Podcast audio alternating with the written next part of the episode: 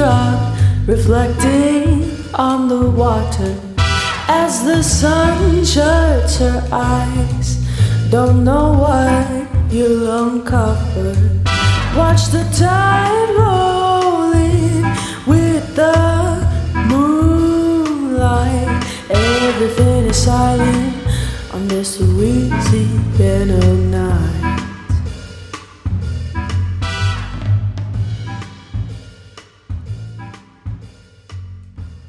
Welcome to Missing Magnolias. We are a Louisiana true crime podcast. Michelle turned me onto this case that I knew nothing about, and it's possible there's people in the area that have not caught on. It's this case of missing hiker named Mostly Harmless. His identity has remained unknown for two years. In the spring of 2017, he began a hiking quest along the Appalachian Trail. He began in New York and headed south in Florida on July 23rd, 2018. His body was discovered by two day hikers. The local police department was unable to identify him. He was not in the system, and an army of Reddit sleuths, Facebook groups have all conjoined manpower to try to figure out his identity, and they were unsuccessful. But recently, an article was published by adventure journalist Jason Nark he wrote a two part story. The first part was Ghost in the Tent for the summer 2020 edition. His latest edition was for December of 2020, identifying mostly harmless. It looks like the identity of this unknown hiker has possibly been uncovered. The chapter on the story is maybe possibly closed, which would be great for his family, his friends, as well as the people he met along his hiking journey. Today, Michelle and I are going to discuss our reaction to this article and all of the new information that was uncovered. The identity of this hiker has not been confirmed by police, but it's maybe possibly more than likely that this individual is, in fact, mostly harmless. I'm just going to backpedal real quickly for people that don't know anything about this story. Mostly harmless, as I said, was a hiker. He began his journey in New York. He hiked along the Appalachian Trail, Pinhoti, and Florida trails. It was a year long quest. He was involved in the tech industry. He had a notebook full of coding notes. He was a fan of the game Streeps. He enjoyed Doctor Who and sci fi. Mostly Harmless was his hiking name. I'm told that's normal in the hiking culture to not give out your real name. Mostly Harmless is a sci fi reference that he used. He used this name to fellow hikers as well as checking in at hostels. He also went by Denim for a while because he wore jeans. When he was found by the day hikers, he had no ID on him. He had about $3,000 in cash. He had no phone. He was found to be about 83 pounds. The autopsies that were released through the Freedom of Information Act reported that he was extremely cachectic, but there was no clear cause of death in this case. He reported to other hikers that he was possibly from Baton Rouge or New York and that his end journey was Key West. And it's also important to note in this case that through crowdfunding, they were able to do DNA testing at this DNA clinic in Texas called Othram. It was reported that his DNA had links to Cajun ancestry in Louisiana. It's also possible this person was from this area, and it certainly generated a lot of interest. People on the Reddit threads were even submitting their own DNA in hopes that maybe he had some kinship to them. Everyone just wanted to figure out who he was.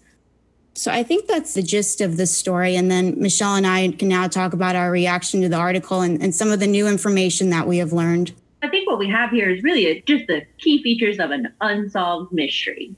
It's super confusing as to what happened. We have this journal left behind and this mysteriousness that surrounds this whole case. And then we also have these community of people who share this interest of hiking and the culture that surrounds that, um, that I think really, really wanted this case solved because they felt like they lost one of their own. And it's this scary story that's been passed around on the internet and from person to person. So I was really excited to see the likelihood that this case is going to be solved very soon it was just amazing to see it. On one hand, it's this great story of this man. And it's deeply sad that he seems like a great individual. He certainly made an impression with people that he met along his journey. But then the other part of this story is the collective human interest in it, and that people that didn't know him or maybe knew him, their lives were maybe somehow briefly changed by this person and they wanted to know who he was and more about him. I think what we really see is just this subculture pushing this story along more than traditional media. There's very few news articles about this individual, but there is a whole lot of talk on the internet about him. And I think what we see is a grassroots effort paying off to solve this mystery of this unidentified person. I think Wired before Adventure Journal also did a story. It's really remained alive within these Reddit and Facebook groups, like you said, these grassroots efforts. I think this is becoming more common, these web sleuth armchair detectives. I don't know if you saw the documentary Don't F with Cats, which was really just amazing and people just really getting into the weeds of it and using their own resources down to a button, a vacuum cleaner, eBay, whatever little clues. I think that was certainly seen in this case. People were really just hitting the ground running with whatever leads they could possibly get. We've created a long distance village that's willing to combine their efforts together to figure out what's going on in these cases. We see there are many examples of these armchair detectives helping to solve cases. And I think it can be a difficult balance because on the other end of that, we do see examples of Reddit people getting themselves in trouble with like releasing information of potential suspects that really had nothing to do with the case. That, that can be dangerous. Sure. So I think it's trying to strike a balance between being helpful and being harmful. Um, what we don't want to do is like spread a lot of misinformation. And that's why we're being gentle with the individual in this case. We want to wait until we get a confirmation before we contribute to what might not be the actual resolution. So I think there's a balance, but I know of a lot of cases when nobody else was paying attention, those internet web sleuthers were paying attention and working to get those cases solved. Um, just like a Grateful Doe and the resolution of that case, we see that we can have a tool there when we're working together in our spare time as just regular people trying to, to solve these mysteries that many people have forgotten about. Right. Can you discuss why this case has maybe taken off and why maybe it hasn't? Or what about this case strikes you? So I think what we have here is mysterious circumstances, but not a strong signifier of foul play. We also have a relatively quiet death. We don't have a, a bloody crime scene or anything like that. We don't even really know if a crime has occurred. I think that we have characteristics that would make this case less newsworthy. In addition, we have an individual who is considered traditionally less ideal by being a male. When men go missing, they are less likely to receive media attention compared to women. We think for a number of reasons this occurred. Part of it is that our assumptions about manliness or masculinity in our society. We think that men are more capable of taking care of themselves. And so when they go missing, we assume they wanted to leave and not that something bad happened to them or something harmful happened to them. That could be one of the factors that shapes that. In addition, we have an individual who wasn't linked to any family. So again, we can't pull people together on the news to talk about this person because we don't know who they are. On the other hand, we do have some factors that would make it newsworthy. Um, we don't have a lot of deaths in this context.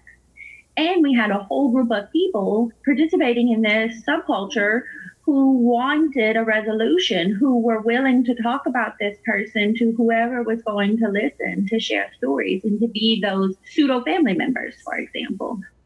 I think that we had characteristics on both sides that could have made it newsworthy or not newsworthy. I think tell law enforcement agencies if you have a less than ideal victim, according to traditional media standards, focus on other characteristics that could increase the likelihood that individuals pay attention to that case. Maybe talk about the community or the neighborhood so that individuals who live in that area might become more concerned or interested because they find they share some common link. That's what we want to do. We want viewers to feel like they shared something in common with this person, and then they're more likely to pay attention.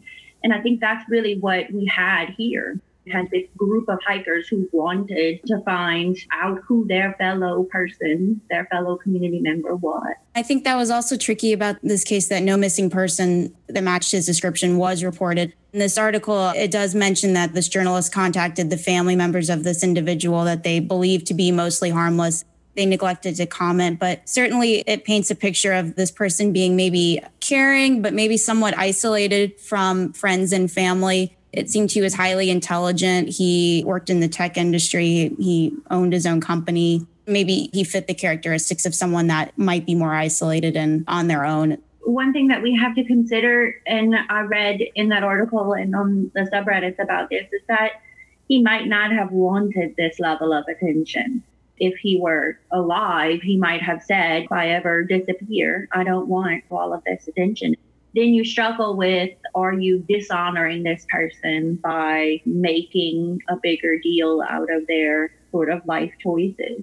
Maybe this is the way that he wanted to go out quietly doing something that he loved.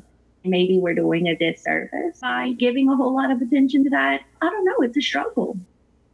Right. I, I, think just reading what people have said about their brief encounters with him, he just seemed very friendly and warm. I think it's only natural then that people want to know and have some sort of closure. We can only really speculate since there was no, other than extreme starvation, we don't know what his intention was with his journey and how he met his end. I think there are some things that we'll never know. Right. We might have a face and a name that matches, but we may never know what his aims were, even perhaps the direct cause of his death. There are some aspects of cases that will just remain unknown the local police department, the Collier County Sheriff's Office asked a great question. Would you have disappeared in this way too? And I think that's a great question to even think about. Absolutely. We know of several cases where in which individuals have terminal diseases and they want to go out their own way, doing things that they love. We have some individuals who choose to commit suicide and they do that in um, hotel rooms and they don't take their IDs or any sort of identifying information because they don't want their families to have to deal with the aftermath of their death. Some of those cases, those individuals that have remained unknown for years and years. This is certainly an outlier, and I hope that this person finally found peace, whoever he is. I hope that the family can understand that it was probably for many people more than just interesting, it was personal it sure. was important to, to name that person and to give them a sort of proper end. I hope that no one thinks that the community was perhaps glamorizing it too much or taking away that humanness from the case because I do think that he resonated with a lot of people who, who he met along his path.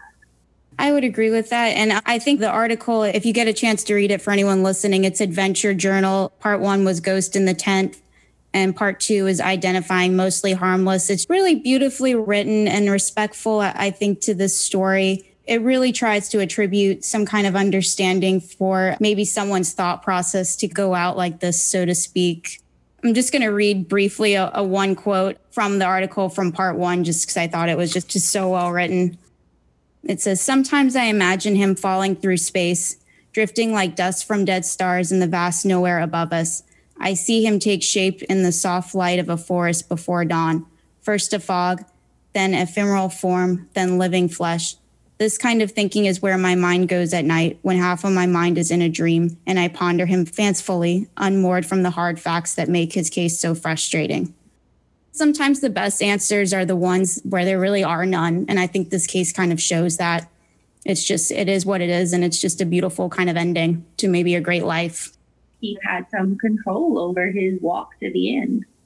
If we lost one of our own, it would be nice to know. I think we can't blame the family for not wanting to be part of this larger conversation. They might be very private people, they might be dealing with their own grief, and they just don't want to be part of that. But I do think that it is a it is a newsworthy case hopefully once he is formally identified, we might see some of that in our local news as well. That would be great. Thank you for sharing this story with us. I'm glad that we got to cover it. For those that are listening, please feel free to leave us a review wherever you get your podcast. Okay, well, until next time, thanks for listening. We have an update of January 12th, 2021. The Lafayette Police Department was able to finally confirm through DNA the identity of this person as Vance Rodriguez. He is from the area, he's from Lafayette. Now he has a name. We know who this person is. I think this answers a lot of questions that people have had. And gosh, I just can't imagine what his family is thinking about all this. For the Lafayette Police Department, I think it's a little bit of a morale boost. I mean, to be able to help the sheriff's department in Florida be able to solve this case. I would think so. Yeah, this is a win. This is a resolution um, that not all cases get. Hopefully, we can have more updates in the future. I would love that. All right, signing off. Bye. Bye.